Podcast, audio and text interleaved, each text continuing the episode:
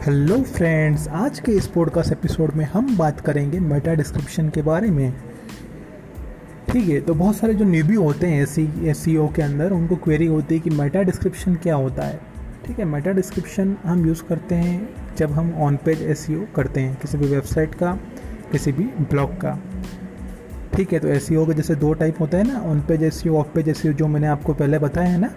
ठीक है तो ऑफ़ पेज एस करने से पहले सबसे पहले हम क्या करते हैं ऑन पेज एस करते हैं तो ऑन पेज एस करते टाइम एक मेटा डिस्क्रिप्शन का जो चीज़ रहती है, वो भी हमें ऑप्टिमाइज़ करनी पड़ती है।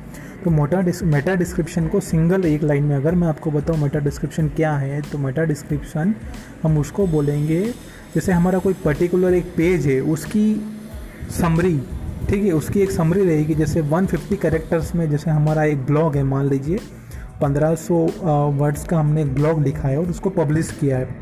तो मेटा डिस्क्रिप्शन वो होता है कि उसमें हम ओनली 120 से 150 कैरेक्टर्स में दो या ढाई लाइन में, दो से तीन लाइन में लिख कर हम गूगल को ये बताए कि एक्चुअली हमारा जो ब्लॉग है, वो किस टॉपिक के बारे में कि ये हमारा जो ब्लॉग है, हमारा वो किस चीज़ के बारे में बात कर रहा है? तो उससे हम गूगल के बोर्ड को ये बताते हैं। गूगल का बोर्ड जो आएगा, वो पढ़ेगा, उसको हम बताएँगे कि एक्चुअली हमारा ब्लॉग किस बारे में है। तो मेटा डिस्क्रिप्शन आप समझ गए होंगे कि मेटा डिस्क्रिप्शन एक समरी है, अपने एक पेज की, अपनी वेबसाइट की, कि एक्चुअल में हमारी वेबसाइट किस बारे में है, हमारा ब्लॉग किस बारे में है। हम पर्टिकुलर जो ब्लॉग लिख रहे हैं, वो किस टॉपिक पर लिख रहे हैं तो वो एक दो या तीन लाइन में हम लिख कर पर्टिकुलर गूगल को हमें बता सकते हैं कि हमारी वेबसाइट या हमारा ब्लॉग इस पर्टिकुलर टॉपिक के बारे में है।